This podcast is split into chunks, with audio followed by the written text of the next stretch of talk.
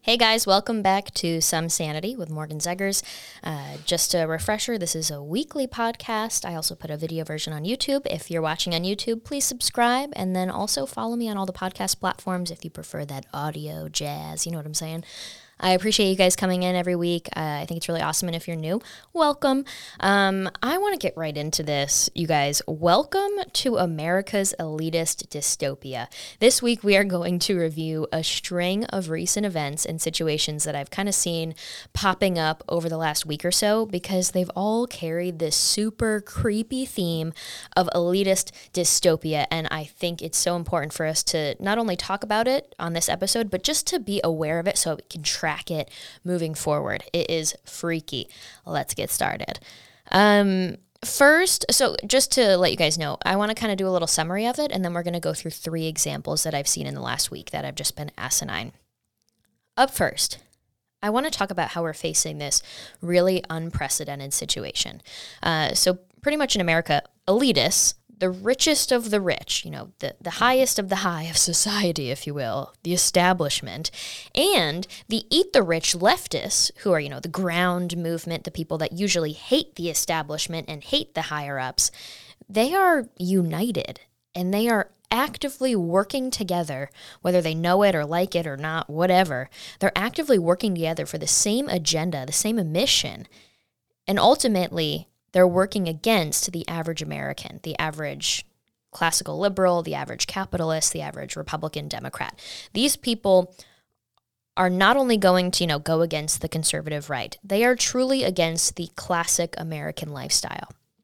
And what I think is so fascinating and unprecedented about this is that usually when you have a leftist takeover, when you see a country slip into socialism and then communism and that kind of authoritarian style of government that leads to a dictatorship, you usually see it where the socialist left rises up, they take over, they put their cronies in charge, they seize control of every aspect of private society, and then they can just continue on in that dictatorship, that kind of authoritarian regime. But America kind of skipped that step, and that's what's so interesting. So, first, let's consider what happens when you talk to average American people on the right on the left about socialist Venezuela. So many of the people that deny that Venezuela is socialist will usually say something like, Oh my God, but Venezuela has like X percent of private companies, Morgan. They're capitalists. Like they're not socialist. Socialism is like when you take over everything, right? That well, there's private companies in Venezuela. Okay, technically on paper, there are private companies in Venezuela, but what's actually happening here? The socialist regime was democratically elected into power. They seized the means of production of major industries. And then one by one, they also started to pick out small businesses, large businesses in the country that were private. And they said, we want to control those too. And so, whether they seized the means of production of an industry, whether they took over private individual businesses, or here's the trick or they just took their cronies, the people in the regime, the people friendly to the regime, the, the proud socialists, they took those people and they put them in charge of the large corporations and large companies. So technically, it's not controlled by the government. You catch my drift? But who's in charge? Basically, it's like a bureaucrat being put in charge of that private company. So you can technically say there is a percentage. That's what, you know, I kind of assumed would happen in America, where the left starts to gain that kind of power. They start to take over major industry. They start to control these businesses, because that's usually the required step. America skipped that step. Now, instead of the left having to go through that whole process to control America business or American businesses and the business titans of the economy, we just have the the major corporations and business titans of America especially in big tech, willingly and joyfully participating in the process of destroying American culture, lifestyle, our capitalist economy, our, our representative style of government. They're just willingly joining in without having to experiencing uh, without having to experience that step of being taken over and replaced with a socialist leader, with a leftist. And it's so weirdly sad and fascinating. You know, as a history buff, I'm like, what is going on? Because it's happening right before our eyes as like day by day, week by week, we see new developments in this. And so I'm I'm struggling between this sense of like deep sadness for my country, but also fascinated by what we are witnessing. Because I think 100 years from now, 200 years from now, people are going to look back at this in the history books and go, what the heck were they thinking? They were so blind, they were so ignorant, they were so naive. Those silly Americans, look what they've done. I can't believe that they would allow that to happen. And the fact that people aren't recognizing these classic steps taken throughout history to take over a country and, and really ruin it with a socialist communist takeover. But either way, back to the core message of it. We are having the elites, the richest of the rich, in bed with the eat the rich leftists. And that's what's so fascinating. So that's why we see like big uh, Silicon Valley, big tech in bed with the same leftists that are trying to censor their political opponents. They're doing the same tactics, but they have different ways to leverage their own power.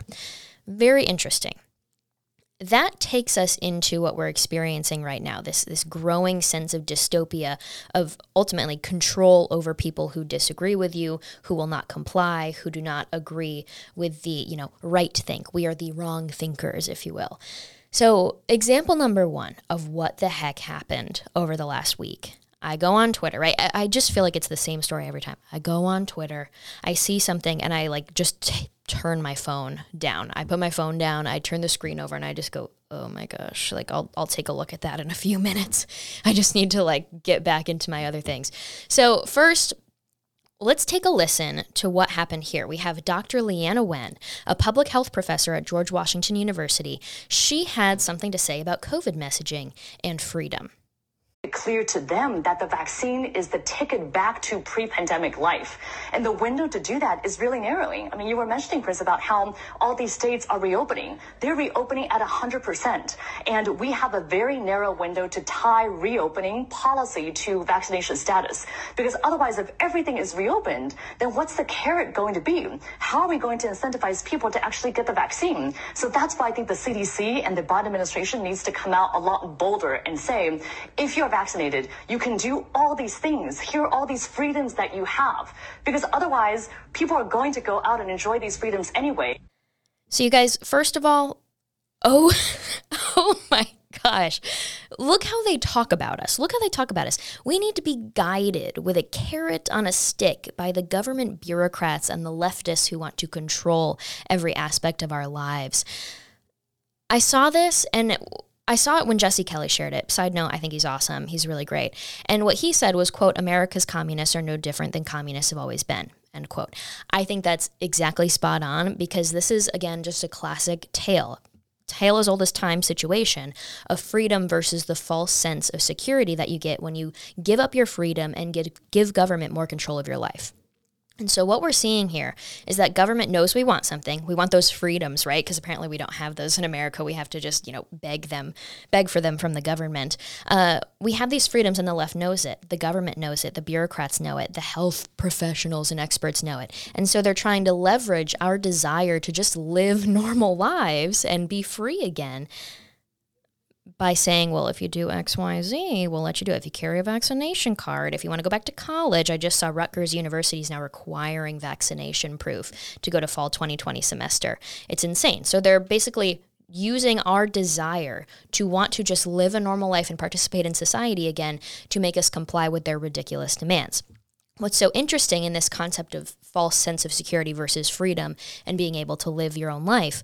Uh, i always like to go back to that victims of communism poll that came out in 2020 because like i said that poll i've said it in other episodes that poll is so crazy in the sense that it shows how ignorant americans are to history world history and american history. And it also shows a growing support for socialism. So i think the support for gen z's uh, or Gen Z support for socialism from 2019 to 2020 went up 9%. Uh, in 2019, the VOC poll showed that 70% of young Americans would vote for socialist. Um, but that being said, the 2020 VOC poll showed all these growing numbers of support for socialism and for big government, but at the same time also showed that only 5 to 6% of young Americans trust the government. So I think with that number in mind, I'm very positive and hopeful that as this situation of, you know, carrot on a stick and, and forcing us one way or another to rely more and more on the government for freedom in America, we're going to see that number come into action. We're going to see that number come to play with young Americans as they start to be like, I don't trust you guys for crap anymore. Okay. And I think they're going to start to stand up and revolt. That's at least my hopeful take on that.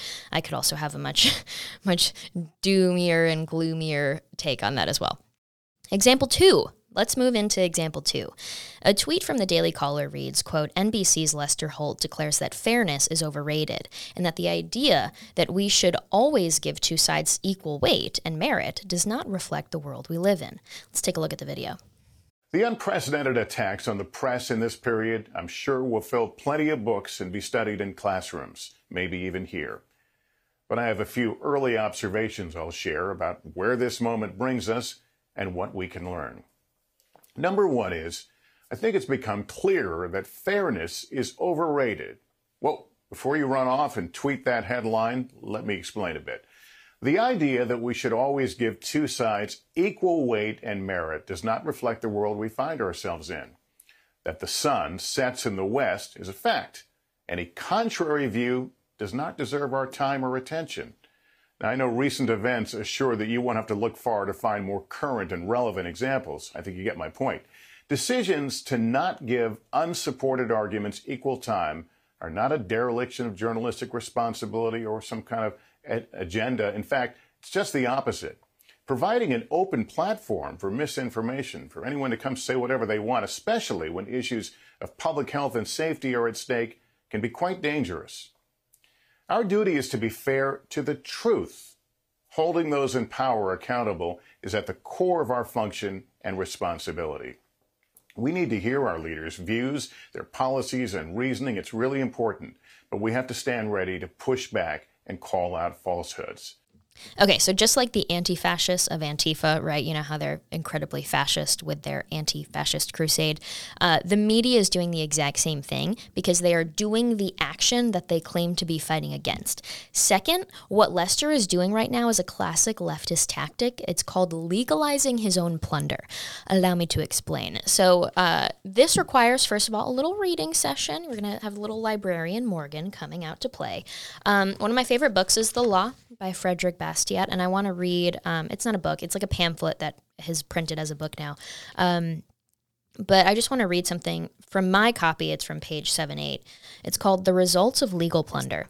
It is, it is impossible to introduce into society a greater change and a greater evil than this the conversion of the law into an instrument of plunder. What are the consequences of such a perversion? It would require volumes to describe them all. Thus, we must content ourselves with pointing out the most striking.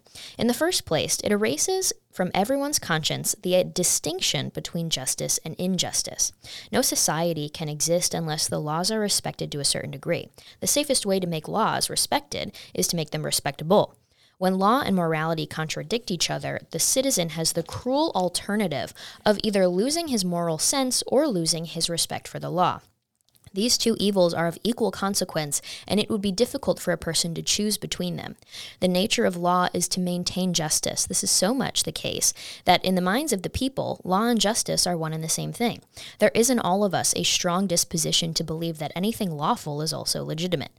This belief is so widespread that many persons have erroneously held that things are just because law makes them so.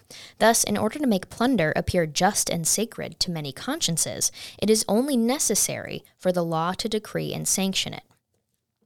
Bada bing, bada boom. Okay, so legalizing your own plunder is to take an immoral and unfair and wrong action, something that usually you would assume would be illegal and or wrong in general, and making it into a new narrative, pushing it into a new narrative of, oh no, that's actually the moral and fair thing to do.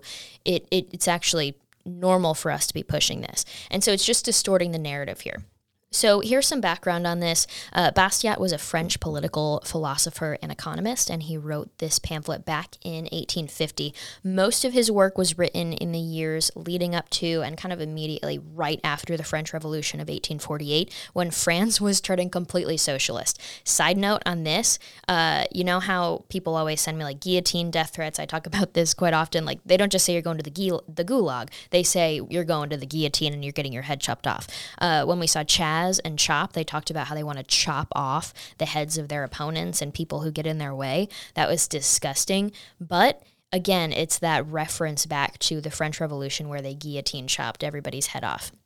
So, little side note, little history fact for you there. Now, his book specifically, you guys, uh, The Law by Frederick Bastiat, it's about law and justice versus injustice, and it's from an economic anti socialist lens. Now, for that specific angle, I think of immediately to when AOC gets on stage and she demands that you can't possibly earn $1 billion and that it's immoral for them to have that much money. They couldn't possibly have earned it in a fair and moral way. So it's only natural that we take it back. It's actually the more fair and moral thing to do.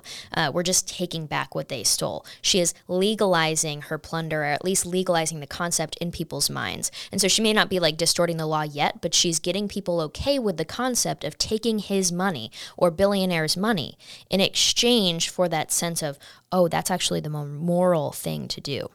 So let's look at an example of her using this language. I just want to drill down that a little bit more, though.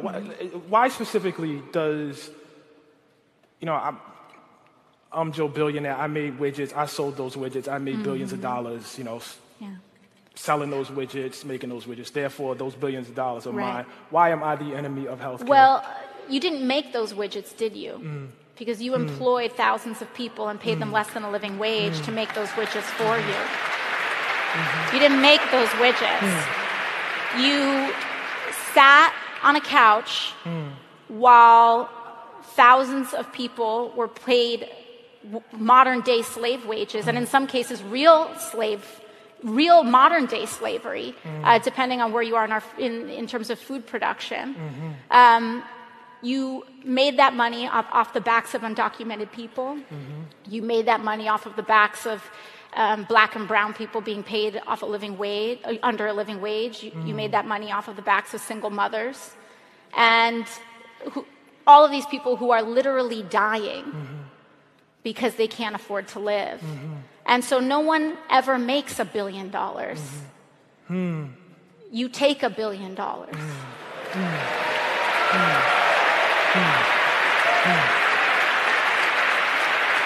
Hmm.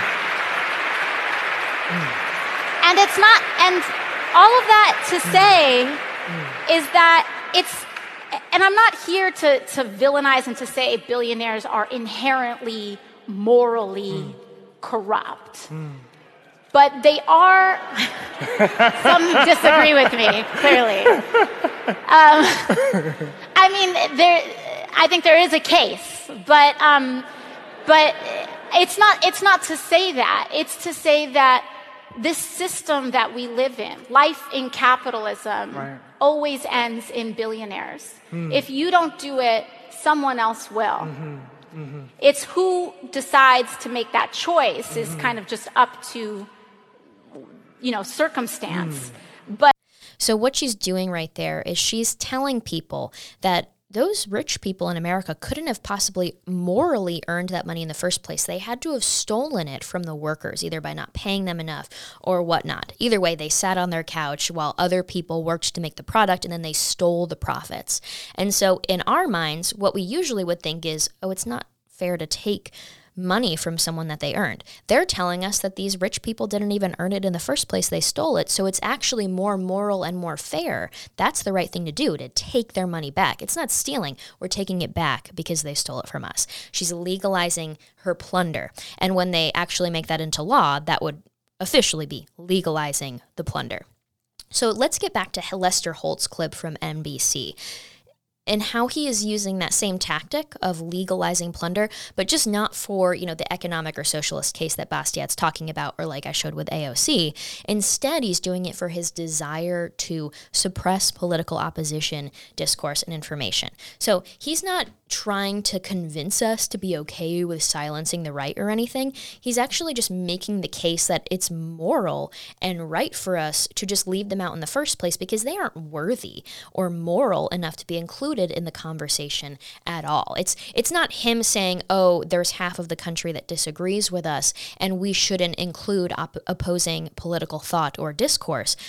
in fact, they're actually dangerous because they're lying, so they don't deserve to be in the fair and moral discourse conversation in the first place. So he's normalizing the concept of getting rid of opposing political thought by getting us to think that that's not actually fair and moral discussion in the first place and they shouldn't be involved. Legalizing his his concept of plunder which again isn't economic in his case but it's more so just a very immoral action and it's something that Americans have usually stood against from the beginning. We are a, a, country based on capitalism and classical liberalism. The concept that we should defend each other to our deaths to disagree, to be able to disagree. We should defend our opponent's ability to disagree with us without um, fear of consequence. All right, uh, example number three. Let's move on to example number three. Have you guys heard of this Well Health Safety Seal? Ooh, sounds freaky, right? Uh, basically, everyone I know on Twitter has had the same reaction to this, and it's it's just like what the he double hockey sticks, and some people have used harsher words. Uh, an article from Red State by Nick Arama is titled, "quote." First vaccine passports now comes well health safety seals promoted by celebrities. Let's read some of this article because I really liked it. Uh, thank you, Nick. I really like his work, actually.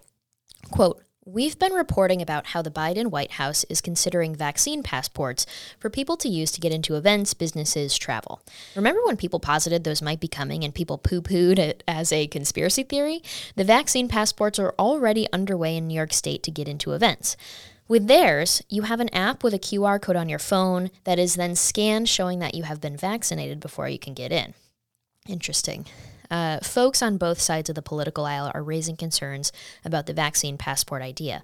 Democrat and Clinton supporter Naomi Wolf is concerned about the government having your health information. Good point. And in essence, then being able to dictate where you can and can't go. That's basically what New York is doing. She also She's also concerned that there is a platform and precedent to load anything onto the platform that could potentially lead to something like a social credit system and control like the CCP has. Then there's the World Health Organization, who you would think would be for it. You know, I kind of assumed they would be, but have actually come out against it largely because of the inequity of people who may not have access to vaccines and they might be locked out not to mention a whole raft of privacy and constitutional questions. But now there's more, and all of the liberal celebrities are pitching it. It's called the quote, Well Health Safety Seal. So, you guys, now I want to watch this video that came out, kind of, you know, first displaying what the concept of this well health safety seal is. And it's a video featuring people like Jennifer Lopez, Lady Gaga, Robert De Niro, a former US Surgeon General, and more. Let's take a look. If you want to get back to your favorite places and feel confident they have put your health and safety first, look for the Well Health Safety Seal. Look for the Well Health Safety Seal. Look for the Well Health Safety Seal. I'm Dr. Richard Carmona, the 17th Surgeon General of the United States of America.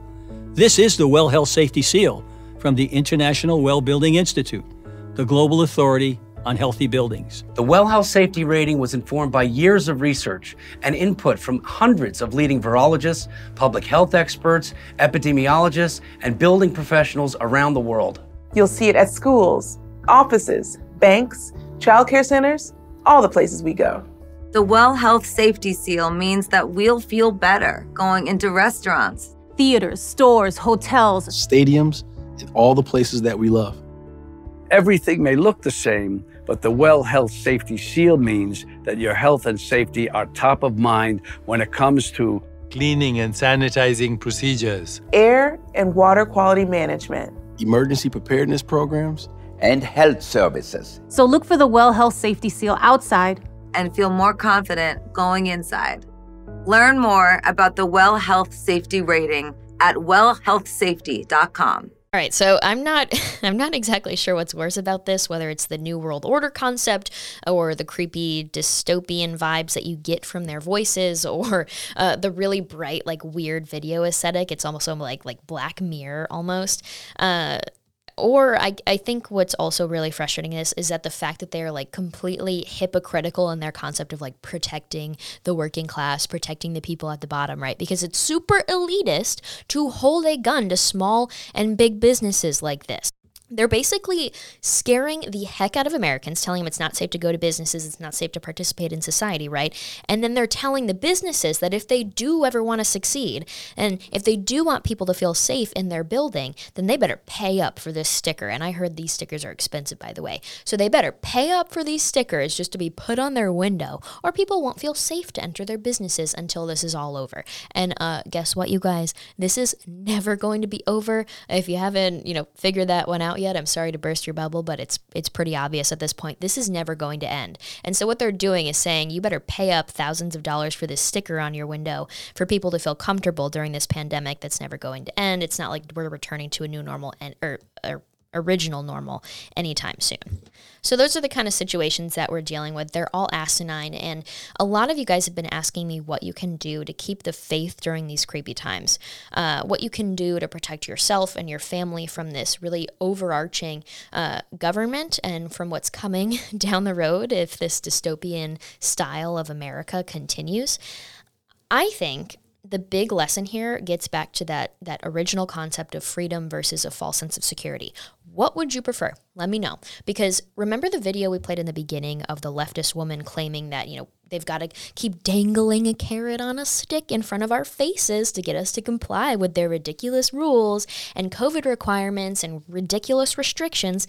That's because they have taken freedoms from us and they know we want them back badly and they can leverage that need and that desire for our freedoms to be back to us, our ability to just participate in society again and take care of ourselves, go back to our jobs. They're leveraging that desire over us. So from here on out, we need to give them as little leverage as possible over our lives. The only time I want to be interacting with the government is when I pay my taxes every April. I don't want to hear it other than that. I want to have as little communication with them as possible, other than like my local government. I think they're awesome. Texas is great with like county and local government stuff. But back to the point if we as individuals and communities are able to provide for ourselves if we're able to take care of ourselves and those of us around us uh, without relying on big government and these tyrants, we are going to be free during the situation when they're leveraging our needs and desires over our heads like this. We won't even have to care about their stupid carrot on their stupid little stick like that, that they're never actually going to give us, by the way, because we won't need it. Because guess what? We're going to be so good in our own lives that we don't need their carrot. We have like a bushel of our own carrots in a basket on the counter of our kitchens. We're going to be rocking and rolling without them. And we are going to have purposeful lives. We're going to be fulfilled. We're going to have love and joy and freedom in our lives and in our households. And we can just look at these government bureaucrats and be like, F off if you think you're going to leverage anything over me because I have everything I need right here what does that mean though? You know, like the you know, I kind of just went on a rant about a bushel of carrots. But what does that mean in the real world? It means that I challenge every single one of you to become as independent, as self-reliant, and as personally strong, whether that's mentally, physically, spiritually, as strong as possible. Am I freaking you out when I say that? You know, I, I am a little sorry if I'm freaking you out, uh, but I'm serious, you guys. I kid you not. I do not want myself or anyone listening to this or anybody that I know to be in a place where we have to comply with these tyrants because this is just the start. I promise you that. This is just the start, and I don't want any of us to be in a place where our needs and desires are being held over our head, leveraged by bureaucrats in the government.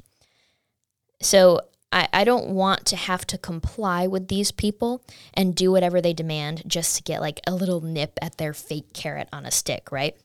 So, what are some things that we can do to kind of finish off this podcast? It was a little shorter than usual.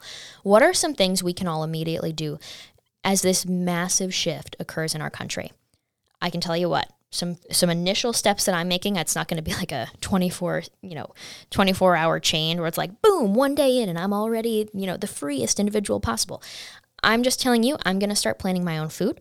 I'm going to make sure that I am always seeking my own health care. I will never rely on the government for health care. It's a huge way that socialists and communists have taken control of people and countries in the past because it's something that you know you need to survive in many instances.